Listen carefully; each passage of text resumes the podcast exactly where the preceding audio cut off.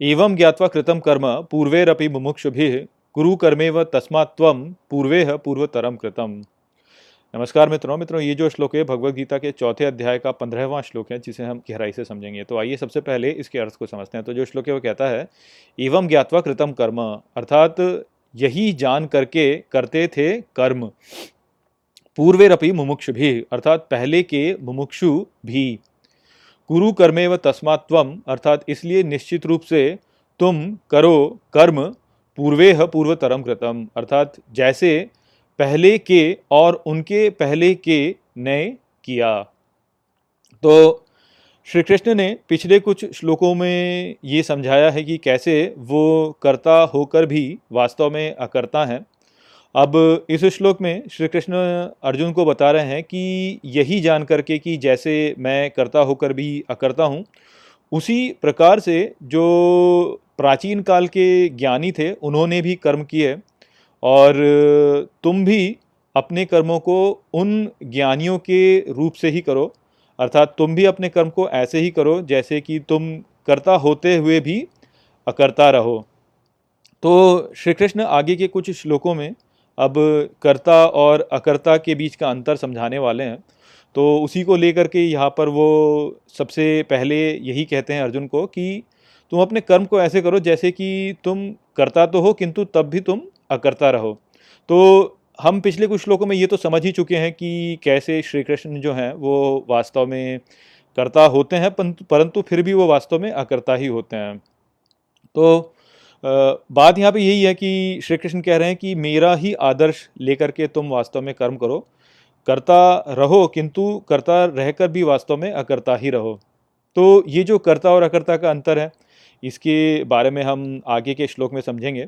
यहाँ पर हमें जो समझना है वो वास्तव में यही है कि हमको भी वास्तव में अपने आदर्श को एक ठीक प्रकार से समझना चाहिए। जो भी कोई समाज होता है, उसमें जो उस समाज के आदर्श होते हैं, वही वास्तव में उस समाज के मूल्यों को निर्धारित करते हैं। ये हम पिछले अध्याय में देख चुके हैं कि यदि कोई समाज ऐसा है जो कि अपने आदर्शों को इस प्रकार से चुनता है कि जो आदर्श उनके हैं, वो वास्तव में बुद्धिमान है तो फिर जो समाज होगा, वो भी वास्तव में बुद्धिमान होता चला जाएगा। वहीं पर यदि समाज जो है, वो अपने आदर्शों को ठीक प्रकार से नहीं चुनता है तो उस स्थिति में फिर वो जो समाज होगा, वो क्षीण होता चला जाएगा। और हमें ये समझना चाहिए कि इस जीवन में यदि हमें अपने आदर्श को चुनना है तो उस आदर्श को चुनने में ईश्वर को यदि हम अपना आदर्श चुनें तो वो सबसे उत्तम होता है, क्योंकि ईश्वर ही वास्तव में सबसे उत्तम है। तो ये जो संपूर्ण सृष्टि है, ये संपूर्ण सृष्टि को चलाने वाला वास्तव में ईश्वर ही है। और हम ये भी जानते हैं कि श्री कृष्ण जो है, वो वास्तव में विष्णु के अवतार हैं। और विष्णु जो है वो ब्रह्म की वो शक्ति है जो कि इस संसार को चलायमान रखती है। वो इस संसार को बनाए रखती है, इस संसार को संरक्षित रखती है। और ये जो शक्ति है, ये वास्तव में संपूर्ण ब्रह्मांड में व्याप्त है। तो यदि हम अपने आदर्श को चुनना चाहते हैं तो इस शक्ति से अच्छा आदर्श हमारे लिए और क्या हो सकता है? तो हम यदि ये देखें कि ये जो शक्ति है, जो कि संपूर्ण ब्रह्मांड को चलाए रखती है, वो किस प्रकार से कार्य करती है? और यदि हम भी फिर अपना जीवन जो है उन्हीं आदर्शों के अनुसार चलें, उसी प्रकार से अपने कार्यों को करें तो हम भी फिर वास्तव में ईश्वर का ही एक रूप बन जाएँगे। और यहाँ पे हमें ये भी समझना चाहिए कि हमें ऐसा लगता है कि इस शक्ति से हम पृथक हैं, हम स्वयं में हैं और ये जो शक्ति है ये अलग है। किंतु वास्तव में ऐसा नहीं है। वास्तव में ये जो शक्ति है ये हमारे द्वारा ही इस संसार में चलायमान है। तो उस प्रकार से देखा जाए तो हम वास्तव में इस शक्ति से ही जुड़े हुए हैं। तो इस रूप से यदि हम समझें तो हमें ये स्पष्ट दिखता है कि यदि हम अपने कार्यों को जिस प्रकार से ईश्वर कार्य करता है, उसी प्रकार से करें तो ही वास्तव में हमारा जीवन जो है वो वास्तव में सार्थक हो जाएगा। और जैसा कि हम जानते हैं कि ईश्वर जो है वो अनासक्त होकर कार्य करता है और वो अपने कार्यों के फलों के प्रति बिल्कुल भी उत्सुक नहीं होता है तो हमें भी फिर अपने कार्यों को उसी प्रकार से करना चाहिए। हमें भी अनासक्त रहना चाहिए और अपने कर्मों के प्रति उसके जो फल होते हैं, उनके लिए बिल्कुल भी उत्सुक नहीं होना चाहिए। यदि हम उस प्रकार से कार्य करेंगे तो हम वास्तव में अपने जीवन को सार्थक बना देंगे। फिर हम वास्तव में ईश्वर के ही कारक हो जाएँगे और इस यज्ञ को आगे बढ़ाएँगे, जिससे कि इस संसार में ज्ञान बढ़ता जाएगा और उससे कल्याण भी बढ़ता जाएगा। तो वही बात है जो कि यहाँ पर श्री कृष्ण ने ने अर्जुन को बोला कि ऐसे जान करके कि जैसे मैं कर्म का, कर्म करता हूँ, वैसे जान करके जो प्राचीन काल के ज्ञानी थे, उन्होंने अपने कर्म किए। और तुम भी अपने कर्मों को इन ज्ञानियों के रूप से ही करो। जैसे उन्होंने कर्म किए, वैसे ही तुम भी कर्म करो, अनासक्त रहकर करो और सबके कल्याण के लिए करो। तो अब आगे को कुछ श्लोकों में हम देखेंगे कि कैसे ये जो विचार है या ये जो कार्य करने का रूप है जहाँ पे कि हम अनासक्त होकर कार्य करते हैं और केवल कल्याण के लिए कार्य करते हैं, वो हमें अच्छे से समझ में आएगा जब हम ये समझ पाएँगे कि कर्ता कौन है और अकर्ता कौन है। किम कर्म किम अकर्म इति कव्यो अपि अत्र मोहिता, तत्ते कर्म प्रवक्ष्यामी, यज्ञात्वा मोक्ष्यसे अशुभात मित्रों, ये जो श्लोक है भगवत गीता के चौथे अध्याय का सोलहवां श्लोक है, जिसे हम गहराई से समझेंगे।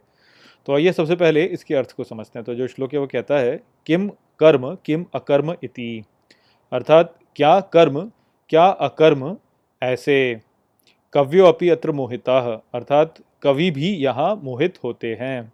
कवि से यहाँ पे अर्थ है, ऋषि। तत्ते कर्म प्रवक्ष्यामी।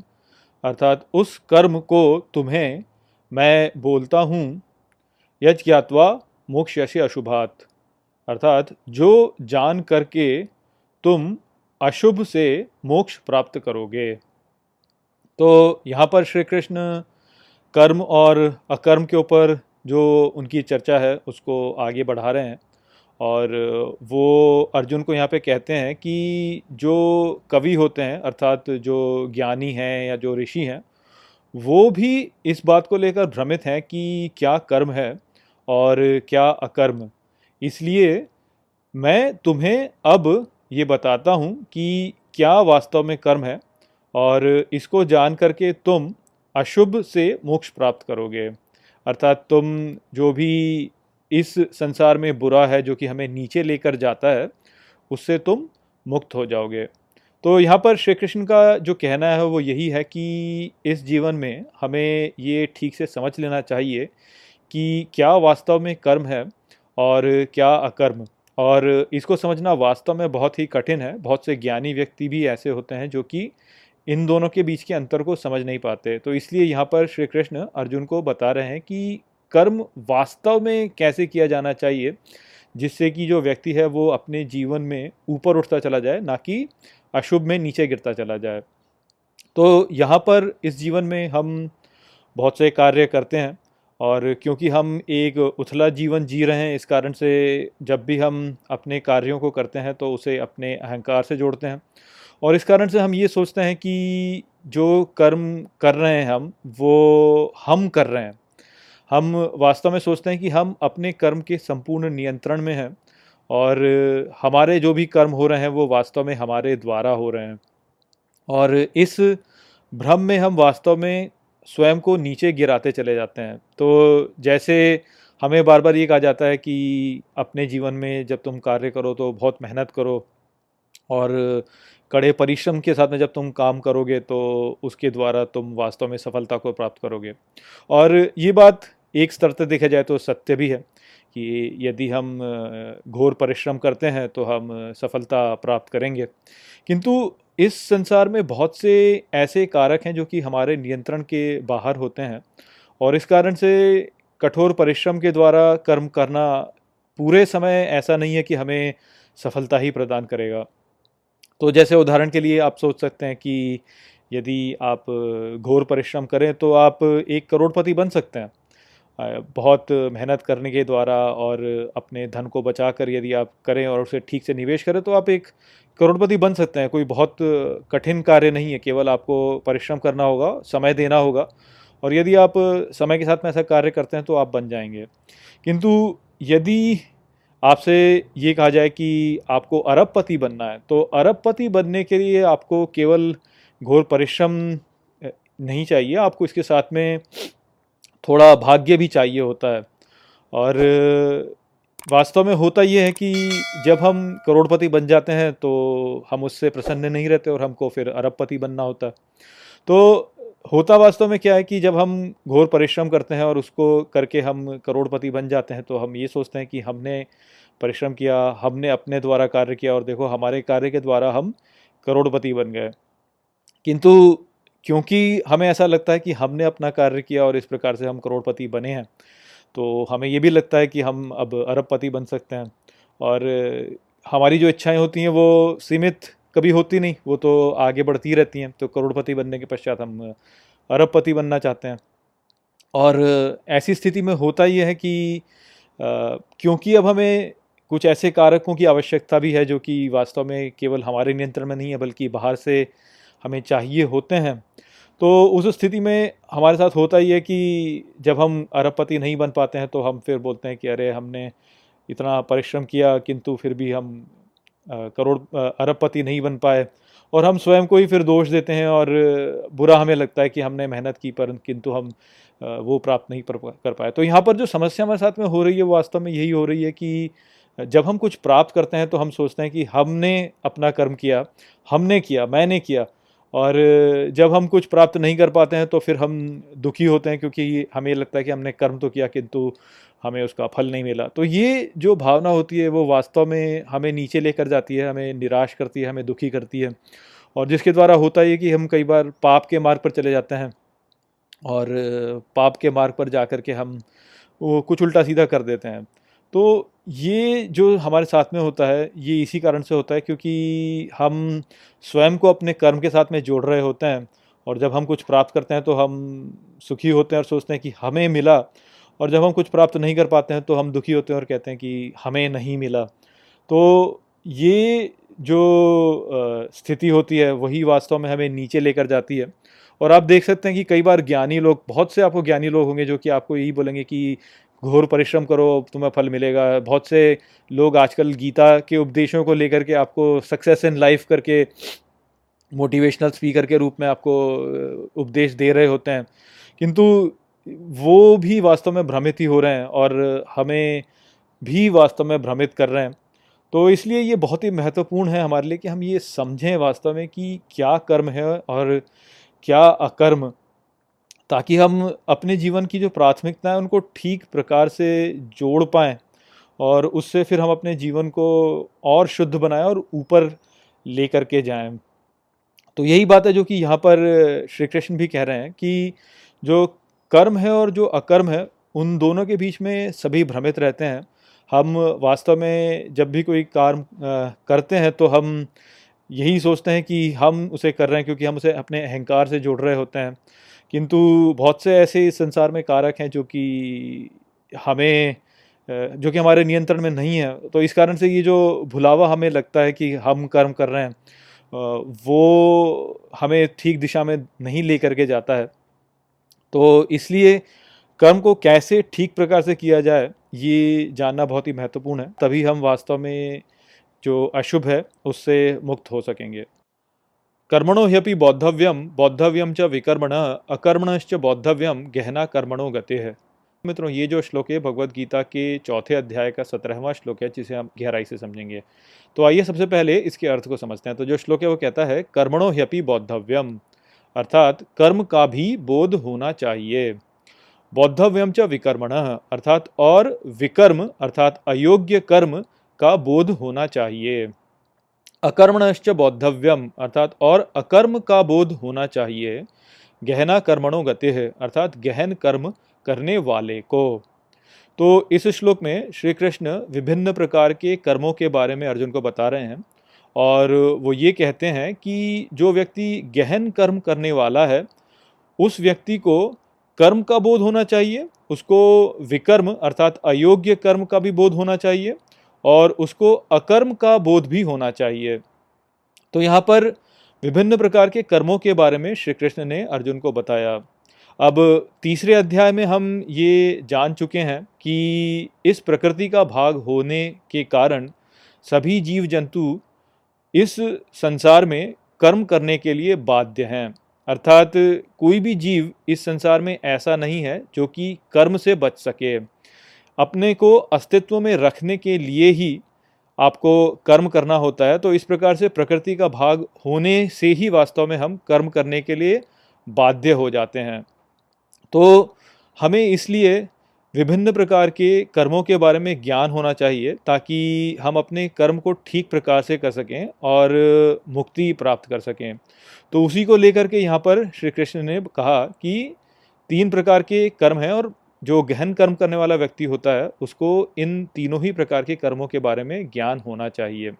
तो हमारे समाज में एक भ्रांति फैली हुई है, जहाँ पर कि लोग ये कहते हैं कि कर्म जो है, उसको करने के पीछे, हमारे पीछे कोई उद्देश्य नहीं होना चाहिए।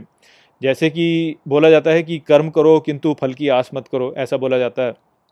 तो यहाँ पर जो भ्रम लोगों के मन में उत्पन्न होता है, वो यही है कि इसका अर्थ ये हो गया कि हमें जो कर्म करना चाहिए, उसके पीछे के फल के बारे में हमें बिल्कुल भी सोचना नहीं चाहिए, अर्थात उसको करने के पीछे की कोई प्रेरणा ही नहीं होनी चाहिए। तो ये जो सोच होती है कि कर्म को करने के पीछे की कोई प्रेरणा ही नहीं होनी चाहिए, वो वास्तव में ठीक समझ नहीं है। कर्म यदि हम करेंगे तो उसके पीछे की कोई ना कोई प्रेरणा तो होगी ही। किंतु वो जो प्रेरणा होती है, वो हमारे को ठीक से रखनी चाहिए। ये जो यहाँ पे तीन कर्म हमें बताए गए हैं, वो वास्तव में इस प्रेरणा के द्वारा ही आप इनके अंतर को समझ सकते हैं। अर्थात ये जो तीन कर्म हैं, उनके पीछे का जो अंतर है, वो वास्तव में उनके पीछे की प्रेरणा ही है। तो जब भी हम कोई कर्म करते हैं तो उसके पीछे कोई ना कोई प्रेरणा तो होती ही है। किंतु वो जो प्रेरणा है, उसको हमें ठीक प्रकार से लेके आना चाहिए, तभी हम वास्तव में अपने कर्म को ठीक प्रकार से कर पाएँगे। तो यहाँ पर जो तीन कर्म हैं, उनके बीच के अंतर को हम इस प्रेरणा के द्वारा ही समझ सकते हैं। तो जब भी हम कोई कर्म करते हैं, उसके पीछे की जो प्रेरणा होती है, वो कई बार हम किसी न किसी एक दृष्टिकोण से जोड़ते हैं और वो दृष्टिकोण जो होता है, वो आप एक इकाई से जोड़ सकते हैं या किसी न किसी इकाई से आप नहीं जोड़ेंगे। यही अंतर वास्तव में इन तीनों के बीच के अंतर को समझाता है। तो जब भी हम अपने कर्म को ऐसे करते हैं कि उसके पीछे की जो प्रेरणा है, वो किसी इकाई से जुड़ी हुई होती है। यहाँ पर जो इकाई है, वो या तो कोई व्यक्ति हो सकता है, या कोई संस्था हो सकती है, या कोई कुल हो सकता है, या कोई राष्ट्र हो सकता है, या कोई प्रजाति हो सकती है। तो जब भी कोई कर्म ऐसे किया जाता है कि उसके पीछे की प्रेरणा किसी एक ऐसी इकाई के द्वारा जुड़ी हुई होती है तो वहीं पे वास्तव में समस्या उत्पन्न होती होती है। और ये जो तीन कर्म हैं, इनमें से जो पहले दो कर्म हैं, वो वास्तव में किसी न किसी इकाई से जुड़े हुए ही होते हैं। और जब हम अपने कर्म को ऐसे करते हैं कि वो किसी इकाई से जोड़ करके किए जाते हैं तो हम इस इकाई के साथ में बंधते चले जाते हैं और उसके द्वारा हम इस संसार में बंधते चले जाते हैं। जब ये कर्म ऐसे किया जाता है कि इससे दूसरों को हानि नहीं होती है, किंतु केवल उस इकाई को लाभ के रूप में किया जाता है तो वो जो कर्म होता है, वो कर्म होता है और तब आप कर्म संचित कर रहे होते हैं और इस संसार से बंध रहे होते हैं। जब ये कर्म ऐसे किया जाता है कि उस इकाई का तो लाभ होता है, किंतु बाकियों का नुकसान होता है तो उस स्थिति में वो जो कर्म होता है, वो विकर्म हो जाता है। और वो हमें इस संसार में बांधता भी है और इस संसार में नीचे गिराता चला जाता है। किंतु जब ये कर्म ऐसे किया जाता है कि किसी इकाई के लाभ के द्वारा प्रेरित नहीं होता, बल्कि ये कर्म केवल जन कल्याण के द्वारा प्रेरित होता है तो उस स्थिति में वो जो कर्म होता है, वो अकर्म होता है। किंतु यहाँ पर हमें ये भी समझना चाहिए कि ऐसा जो कर्म होता है, वो पूर्ण रूप से अनासक्त रूप से किया जाता है। अर्थात उस कर्म में आप जन कल्याण की इच्छा तो रखते हैं, किंतु उस इच्छा से आप आसक्ति नहीं रखते हैं। अर्थात यदि जन कल्याण होता है तो भी ठीक है, यदि जन कल्याण नहीं होता है तो भी ठीक है। तो जब कोई व्यक्ति ऐसे कार्य करता है कि प्रेरणा तो उसकी ये होती है कि वो जन कल्याण चाहता है, किंतु उस जन कल्याण से भी वास्तव में वो आसक्त नहीं रहता, वो वास्तव में कर्म होता है और ऐसा ही कर्म व्यक्ति को इस संसार से मुक्ति की ओर ले जाता है।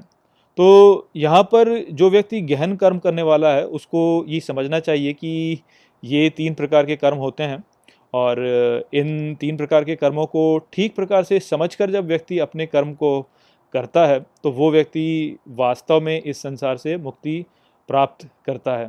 तो इसी बात को यहाँ पर श्री कृष्ण बता रहे हैं कि जो गहन कर्म करने वाला व्यक्ति है, उसको इन तीनों ही प्रकार के कर्मों को ठीक प्रकार से समझना चाहिए। कर्मणि अकर्म य पश्येद, अकर्मणि च कर्म यह सबुद्धिमान मनुष्येशु सयुक्त कृष्ण कर्मकृत। मित्रों, ये जो श्लोक है, ये भगवत गीता के चौथे अध्याय का अट्ठारहवां श्लोक है, जिसे हम गहराई से समझेंगे। तो आइए सबसे पहले इसके अर्थ को समझते हैं। तो जो श्लोक है, वो कहता है, कर्मणि अकर्म यह पश्येद अर्थात, जिसने कर्म में अकर्म देखा, अकर्मणि च कर्म यह अर्थात, और जिसने अकर्म में कर्म सबुद्धिमान मनुष्येशु अर्थात वह बुद्धिमान मनुष्यों में सयुक्त कृष्ण कर्मकृत, अर्थात उस योगी ने संपूर्ण कर्म किया।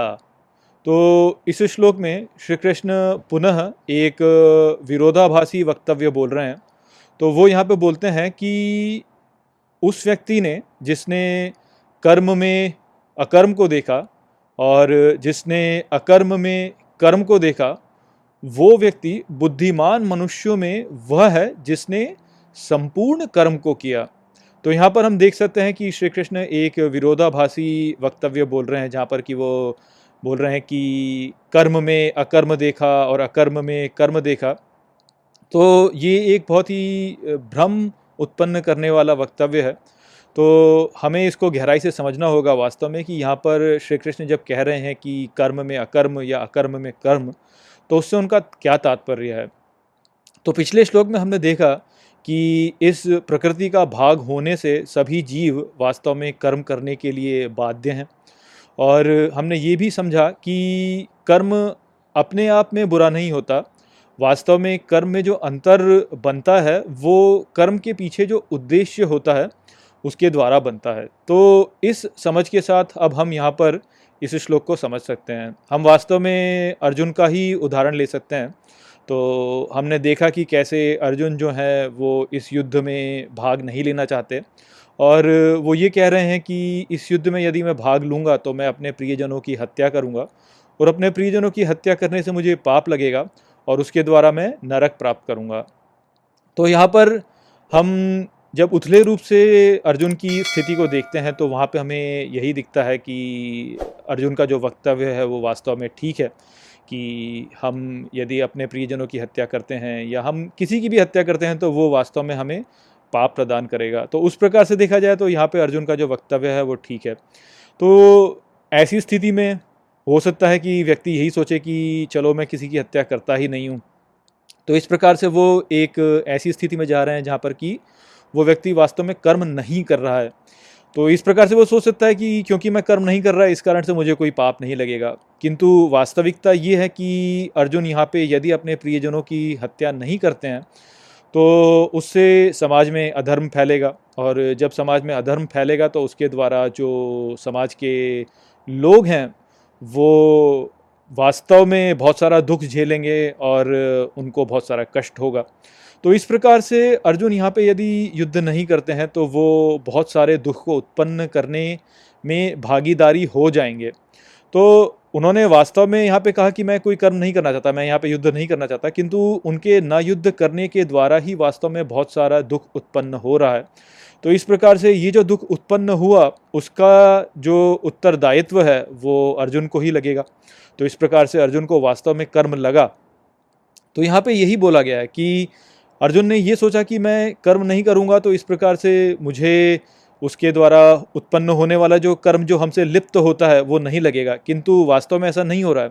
प्रकृति का भाग होने के नाते कर्म तो आप कर ही रहे हैं, और यदि आप कुछ नहीं करते हैं तो वो भी वास्तव में कर्म है। तो उस प्रकार से युद्ध न करने से आपको लग रहा है कि आप कर्म नहीं कर रहे, किंतु वास्तव में आप कर्म कर रहे हैं और आप कर्म संचित भी कर रहे हैं। तो यही वास्तव में स्थिति यहाँ पे हो गई कि अकर्म में कर्म देखना। कि अर्जुन जो है वो कर्म नहीं कर रहे हैं, किंतु उसके द्वारा भी उनको कर्म लग रहा है। ठीक उसी प्रकार से यदि वो युद्ध करते हैं और अपने प्रियजनों की हत्या करते हैं तो उसले रूप से देखा जाए तो ऐसा ही लगेगा कि यहाँ पर अर्जुन ने एक बहुत ही जघन्य कर्म किया, उन्होंने लोगों की हत्या कर दी। किंतु वास्तव में यदि आप देखें तो अर्जुन ने यहाँ पर अपने प्रियजनों के प्रति जो उनका मोह था, उसको हटा दिया और अनासक्त होकर अपने कार्य को किया। और उस प्रकार से उन्होंने अधर्म को समाप्त कर दिया। तो क्योंकि उन्होंने अधर्म को समाप्त कर दिया, अपने व्यक्तिगत लाभ को नहीं देखा, अपने प्रियजनों के बारे में नहीं सोचा, उन्होंने केवल एक कर्तव्य के नाते उन्होंने वहाँ पे युद्ध किया तो यहाँ पे उनको, उनके इस जघन्य कर्म के लिए कोई पाप नहीं लगेगा। अर्थात उन्होंने जो कर्म किया, उसका कर्म उनको लगेगा नहीं। तो इस प्रकार से यहाँ पर अर्जुन ने वैसे तो बहुत सारा कर्म किया, किंतु उसका कोई कर्म उन्हें लगा ही नहीं तो इस प्रकार से वो अकर्म हो गया। तो यहाँ पर कर्म में आपको अकर्म दिखता है। तो जो बुद्धिमान व्यक्ति होते हैं, वो वास्तव में इस बात को समझते हैं कि कर्म में भी अकर्म हो सकता है और अकर्म में भी कर्म लग सकता है। तो इस बात को जो समझता है व्यक्ति, वही वास्तव में संपूर्ण कर्म को करता है, क्योंकि वो जो कर्म करता है, वो वास्तव में उसकी जो खुद के पूर्वाग्रह होते हैं या जो उसकी आसक्तियाँ होती हैं, उनसे प्रभावित नहीं होता, बल्कि वो एक कर्तव्य के रूप में होता है और इस प्रकार से वो जो कर्म होता है, वो संपूर्ण कर्म होता है। तो बुद्धिमान व्यक्ति होते हैं, वो इसी प्रकार से अपने कर्म करते हैं, वो बड़े बड़े जघन्य कर्मों को भी कर देते हैं, जब उनको दिखता है कि ये उनका कर्तव्य है। वो इस रूप से नहीं करते कि अरे, मैं किसी की हत्या नहीं करूँगा, मैं कोई जंग, जघन्य कर्म नहीं करूँगा, क्योंकि इस प्रकार से मुझे पाप लगेगा और फिर मैं वास्तव में नरक को प्राप्त करूँगा। इस प्रकार से वो डरते नहीं हैं, जैसे कि हमारे समाज में बहुत से ऐसे संप्रदाय हैं जो कि इस समय पर हमें ऐसे बोल, बोलते हैं। वो बोलते हैं कि हम तो किसी भी स्थिति में किसी की भी हत्या नहीं करेंगे, क्योंकि उस समय पाप लगेगा और हम फिर जो है नर्क में पहुँचेंगे। तो इस प्रकार से जो बुद्धिमान व्यक्ति होते हैं, वो नहीं सोचते। वो जघन्य कर्म, जो ऊपर से जघन्य प्रतीत होता है, वैसे कर्म भी कर देते हैं, जब उनका कर्तव्य उन्हें ऐसे करने के लिए बोलता है। वो हर स्थिति में अनासक्त रहते हैं। और अपने कर्मों को अनासक्त रूप से करते हैं। तो वही संदेश है जो कि यहाँ पर श्री कृष्ण ने प्रदान किया है कि कैसे कर्म में अकर्म होता है और अकर्म में कर्म हो सकता है और जो बुद्धिमान व्यक्ति होते हैं वो इसको समझते हैं और इस प्रकार से वो वास्तव में संपूर्ण कर्म को करते हैं। यस्य सर्वे समारंभा काम संकल्प वर्जिता ज्ञान अग्निदग्ध कर्माणम तमाहु पंडितम बुधा।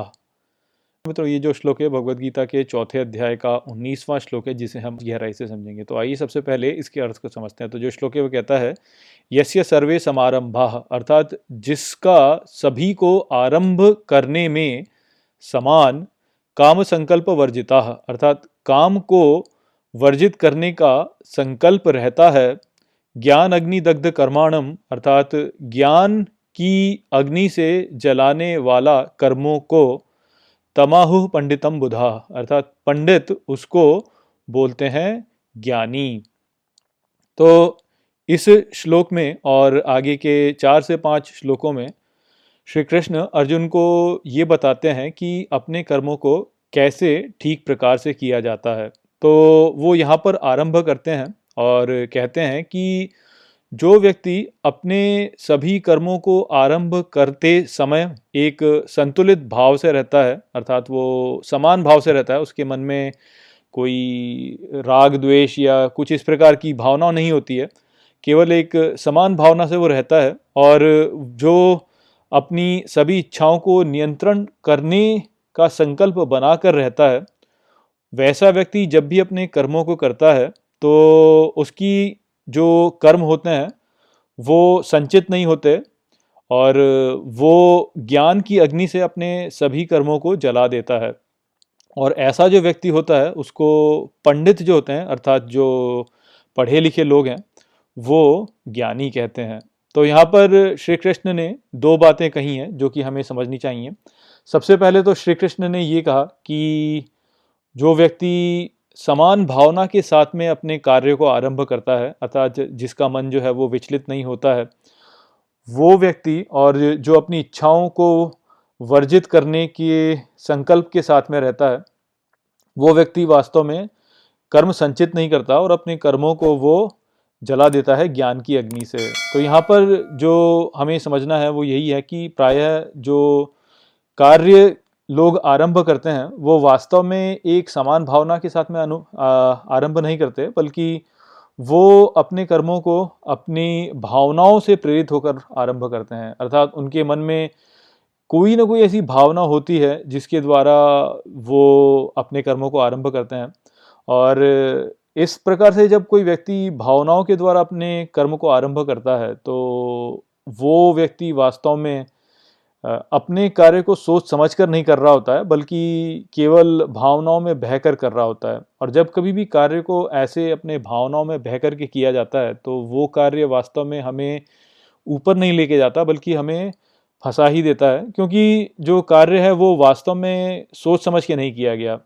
जब कभी आप एक कार्य अपनी भावनाओं से प्रेरित होकर करते हैं तो वहाँ पर आपकी भावनाएँ आपके नियंत्रण में होती हैं, ना कि आप अपनी भावनाओं के नियंत्रण में।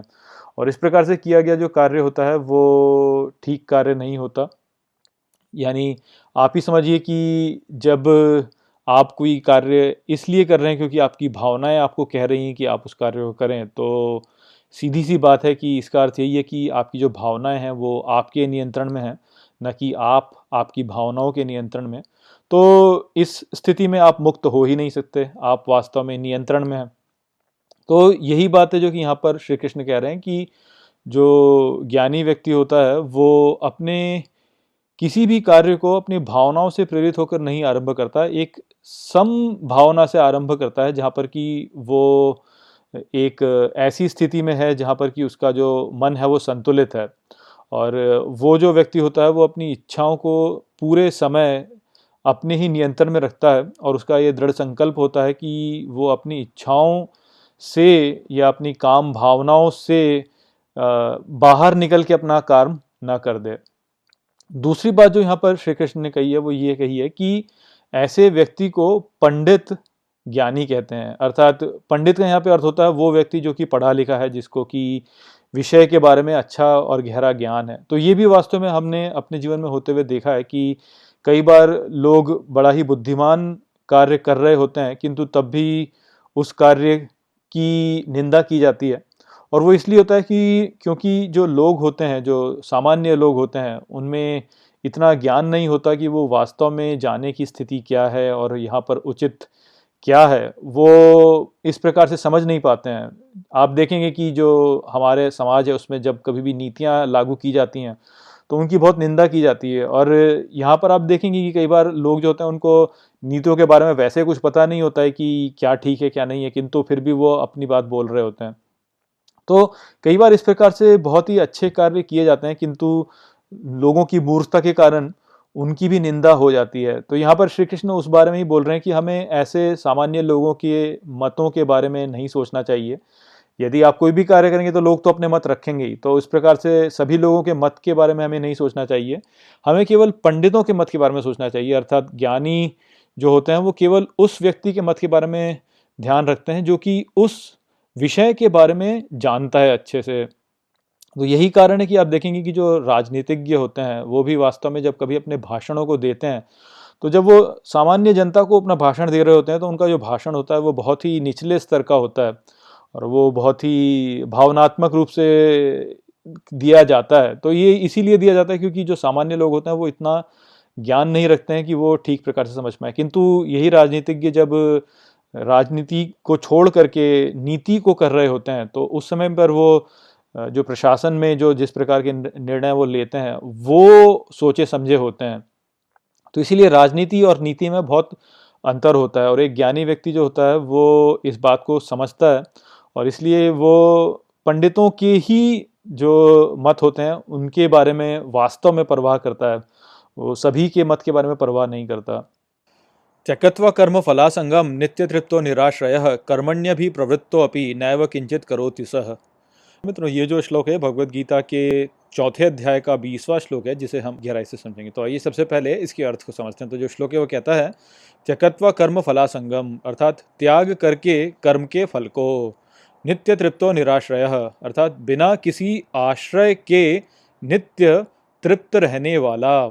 कर्मण्य भी प्रवृत्तो अपि, अर्थात कर्म करने में भी नैव किंचित करोति सह अर्थात निश्चित रूप से कोई कर्म नहीं करता वह। तो हम जानते हैं कि श्री कृष्ण यहाँ पर अर्जुन को ये बता रहे हैं कि ठीक प्रकार से कर्म कैसे किया जाता है। तो उसी को आगे समझाते हुए श्री कृष्ण यहाँ पर कहते हैं कि वो व्यक्ति जो कि कर्म के फलों को त्याग देता है और अपने कर्मों के साथ जुड़ता भी नहीं है, उनसे लिप्त नहीं होता, और जो किसी भी वस्तु या इकाई में आश्रय नहीं लेता और सदा तृप्त रहता है, वो व्यक्ति कर्म करने पर भी वास्तव में कोई भी कर्म नहीं करता। तो ये जो विचार है, इसको यदि हमें समझना है तो हम इसे इस संपूर्ण सृष्टि के संदर्भ में समझ सकते हैं। तो हम देखते हैं कि इस सृष्टि में बहुत से कार्य हैं जो कि चल रहे हैं। हम अपने दृष्टिकोण से यदि देखें तो हम देख सकते हैं कि कैसे बहुत सारी आकाश गंगाएँ इस ब्रह्मांड में हैं। उन आकाश गंगाओं में बहुत सारे तारे हैं और उन तारों के चारों ओर बहुत सारे ग्रह हैं। और ये सभी वास्तव में एक दूसरे के संदम संबंध में, एक दूसरे के संबंध में इधर उधर चल रहे हैं, क्रियामान हैं। इन सभी तारों में, इन सभी ग्रहों पर, इन सभी आकाश गंगाओं में बहुत सारी क्रियाएँ हो रही हैं। हम अपने सौरमंडल में ही देख सकते हैं कि सूर्य के चारों ओर सभी ग्रह जो हैं, वो चक्कर लगा रहे हैं। हम अपने ग्रह पर, पृथ्वी पर ही देख सकते हैं कि कैसे पहाड़ जो होते हैं, वो ऊपर उठते जाते हैं या वो क्षीण होते जाते हैं नदी द्वारा या जो ग्लेशियर्स होते हैं उनके द्वारा। हम देख सकते हैं कि कैसे टेक्टोनिक प्लेट्स जो हैं वो सभी महाद्वीपों की एक दूसरे की तुलना में इधर उधर टकराती रहती हैं, चलती रहती हैं। हम देखते हैं कि कैसे ज्वार भाटा जो है वो उठता है, बैठता है। हम देखते हैं कि जो चंद्रमा है वो कैसे पृथ्वी के चारों ओर घूमता है।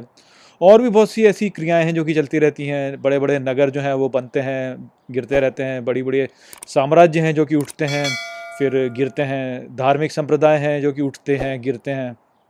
और इस प्रकार से यहाँ पर ये सभी प्रक्रियाएँ जो हैं, ये चलती रहती हैं। उद्योग नए बनते हैं नई नई प्रौद्योगिकी जो है उसका विकास होता है और फिर वो पुराना हो जाता है, कुछ नया निकल के आता है। तो इस प्रकार से ये सभी जो क्रियाएँ हैं, ये चल रही हैं और जब हम इन सभी क्रियाओं के संदर्भ में स्वयं को देखते हैं तो हम स्वयं को बहुत ही तुच्छ पाते हैं। किंतु ऐसा हमारे साथ में इसलिए होता है क्योंकि हम अपने अहंकार के द्वारा इन सभी क्रियाओं को देख रहे होते हैं। यदि हम ऐसा ना करें और इस संपूर्ण सृष्टि को एक इकाई के रूप में देखें और फिर हम ये समझें कि हम वास्तव में इस संपूर्ण सृष्टि का ही एक भाग हैं और दृष्टा होने के नाते हम इन सभी क्रियाओं को आगे होता हुआ देख रहे हैं और इस प्रकार से ये सभी क्रियाएँ वास्तव में हमारे भीतर ही चल रही हैं। तो उस रूप में यदि हम देखें तो हमारा जीवन जो होता है वो फिर सार्थक हो जाता है, क्योंकि फिर हम ये देख सकते हैं कि इस प्रकार से हम इस संपूर्ण यज्ञ का भाग हैं और इसमें भाग लेकर के हम इस संपूर्ण सृष्टि को आगे बढ़ा रहे हैं। उस रूप से यदि हम समझें और अपनी क्रियाओं को देखें और फिर अपनी क्रियाओं को उसी जो यज्ञ है उसके अनुसार ही करें तो हम यही देखते हैं कि ये जो संपूर्ण सृष्टि है उसको आगे बढ़ाने का जो कार्य है वही हम कर रहे हैं। और इस प्रकार से हमारा जो कार्य है वो सार्थक हो जाता है। तो जब हम कोई कर्म जो है अपने जो अहंकार है उसकी संदर्भ में करने के बजाय, इस संपूर्ण सृष्टि के संदर्भ में करते हैं, तब हम वास्तव में एक ठीक प्रकार के कर्म को कर रहे होते हैं और उस स्थिति में हम कोई भी कर्म जो कर रहे होते हैं वो वास्तव में हम नहीं कर रहे होते, बल्कि ये जो सृष्टि है वो हमारे द्वारा आगे बढ़ रही होती है। तो इस प्रकार से ईश्वर जो है वो हमारे द्वारा ही अपनी इच्छा को इस संसार पर लागू कर रहा होता है। हम यदि देखें तो जैसे सूर्य है, वो सुबह को उगता है और शाम को ढल जाता है और इसी प्रकार से ये जो चक्र है, ये सूर्य का चलते रहता है और सूर्य की ऊर्जा से इस पृथ्वी पर बहुत सारी क्रियाएँ होती हैं। किंतु सूर्य जो है वो कभी भी इस कार्य को इसलिए नहीं कर रहा होता कि उसको इस कार्य को करने से कुछ प्राप्त करना होता है। ये केवल उसका स्वधर्म है और वो इसको करता है। ठीक है इसी प्रकार से जो वन होता है, जब वो पुराना हो जाता है तो उसमें अग्नि लग जाती है, वो भस्म हो जाता है, उसमें आग लग जाती है। और यहाँ पर जब अग्नि जो है वो वन को जला रही होती है तो अग्नि वन को इसलिए नहीं जला रही होती क्योंकि उसको वन के साथ में कोई घृणा है। अग्नि वन को इसलिए जला रही होती है क्योंकि अग्नि का जो स्वधर्म है, वो जलाना ही है। और क्योंकि वन जो है, वो पुराना हो चला था, उसको नई स्फूर्ति प्रदान करनी है तो अग्नि जो होती है, वो उसे जला देती है। तो यहाँ पर अग्नि जो है, वो भी अपना स्वधर्म का पालन कर रही होती है। वन जो है, वो भी अपने स्वधर्म का पालन कर रहा होता है।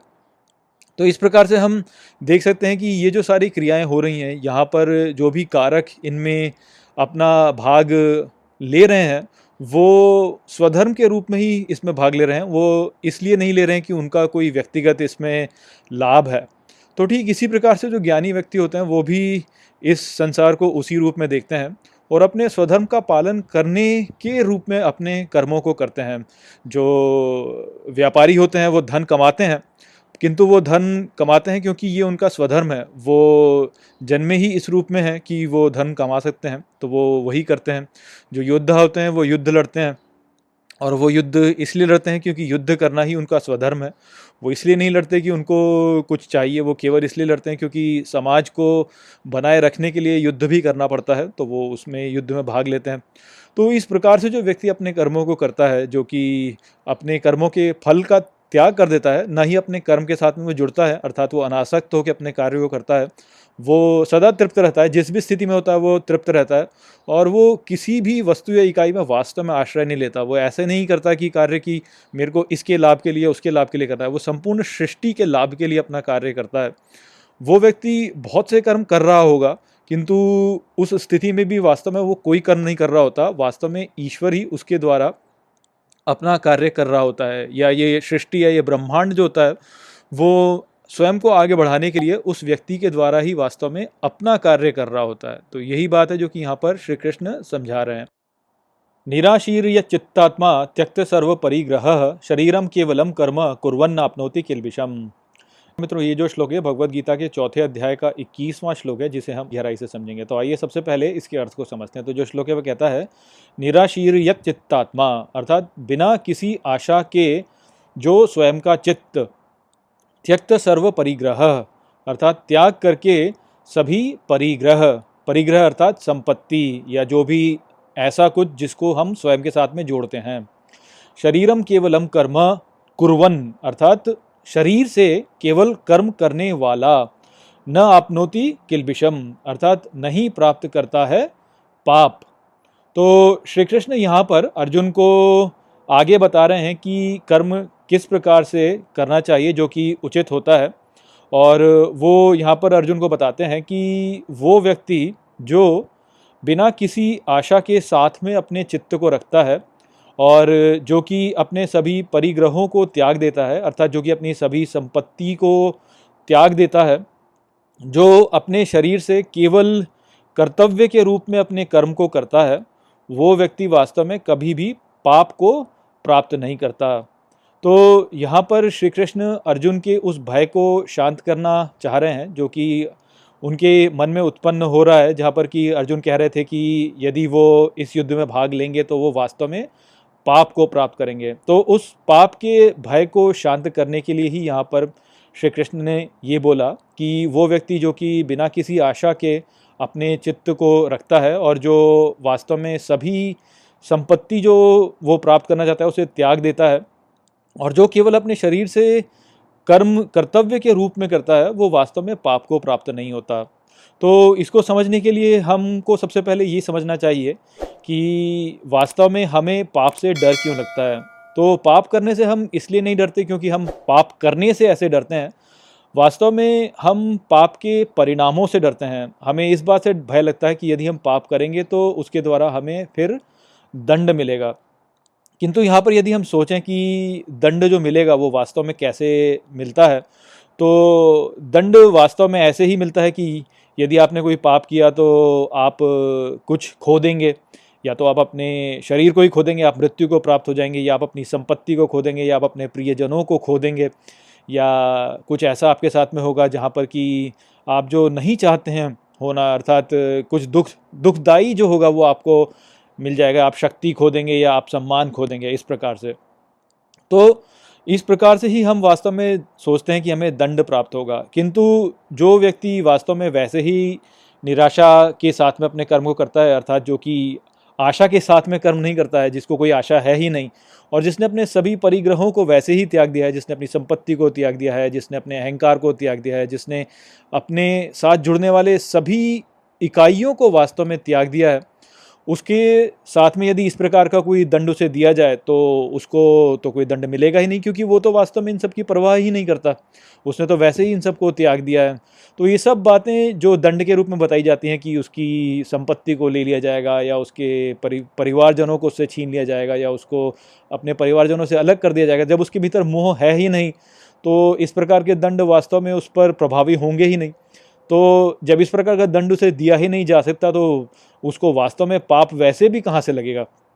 वो तो वैसे भी अपना कार्य जो कर रहा है, वो इस प्रकार से कर रहा है कि उसमें इन सब चीज़ों के प्रति कोई लगाव है ही नहीं। आप इसका उदाहरण जो है, वैसे भी देख सकते हैं कि इस सृष्टि में जो कार्य हो रहे होते हैं, वहाँ पे कई बार बहुत ही जघन्य कार्य ये सृष्टि भी कर देती है। जैसे आप देखिए कि यदि बहुत अधिक वर्षा हो जाती है तो नदी में उफान आ जाता है। यदि नदी में उफान आ जाएगा तो उससे बाढ़ आ जाती है और उस बाढ़ में बहुत सारी संपत्ति जो होती है वो नष्ट हो जाती है, बहुत सारे लोग जो होते हैं वो मारे जाते हैं।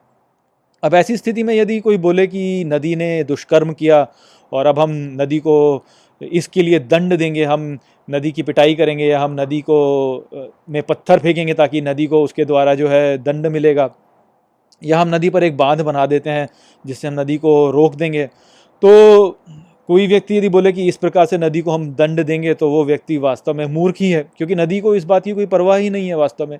नदी का तो जो स्वधर्म है, वो यही है कि यदि वर्षा हो तो उफान पे आ जाओ और बाढ़ ला दो। अब ये जो है, ये वास्तव में बाढ़ आना जो है, वो भी एक प्राकृतिक प्रक्रिया ही है, जहाँ पर कि जो मिट्टी होती है, उसमें नए जो स्फूर्ति लाने का जो कार्य है वही वास्तव में बाढ़ करती है। तो ये तो एक प्राकृतिक प्रक्रिया है, नदी का ये स्वधर्म है, जब अधिक वर्षा होगी तो नदी जो होगी वो बाढ़ लेकर आएगी। अब हम वास्तव में अपने अहंकार के द्वारा इस प्रकार से देखते हैं और कहते हैं कि नदी ने बुरा कार्य किया, किंतु वास्तव में नदी ने कोई बुरा कार्य नहीं किया। नदी ने तो केवल इस सृष्टि का जो जो सृष्टि की इच्छा है, उसको पूर्ण किया। और उसको यदि आप बाँध दें, उसको आप मारें, पीटे, उसमें पत्थर फेंकें या कुछ भी करें, उससे नदी को कोई अंतर नहीं पड़ता है। नदी का काम केवल अपना स्वधर्म का पालन करना है। ठीक इसी प्रकार से जो ज्ञानी व्यक्ति होते हैं, वो भी अपने स्वधर्म का पालन करते हैं और उसी प्रक्रिया में वो अपने कार्यों को करते हैं, वो इस यज्ञ को आगे बढ़ा रहे हैं। अब आप बोलो कि मैं उनको दंड दूँगा, इस प्रकार से दंड दूँगा तो उसकी उन्हें परवाह नहीं होती, क्योंकि वो इसके बारे में कुछ सोचते ही नहीं। उनको केवल इस यज्ञ को आगे बढ़ाना है, अपने स्वधर्म का पालन करना है। अर्जुन को यहाँ पे इसीलिए युद्ध में भाग लेना चाहिए, क्योंकि यदि वो इस युद्ध में भाग नहीं लेंगे तो जो संपूर्ण आर्यव्रत है, वो वास्तव में नष्ट हो जाएगा। और क्योंकि वो वास्तव में एक क्षत्रिय हैं तो ये उनका स्वधर्म है कि उनको युद्ध करना है और धर्म की स्थापना करनी है। अब उसके बाकी जो भी हो, सो हो, उसके बारे में उन्हें सोचना ही नहीं चाहिए। और इस प्रकार से वास्तव में उन्हें वैसे भी कोई पाप लगेगा ही नहीं। तो यही बात है जो कि यहाँ पर श्री कृष्ण ने अर्जुन को समझाई। आशा करता हूँ कि मैंने आपको ये समझा दिया होगा। नमस्ते।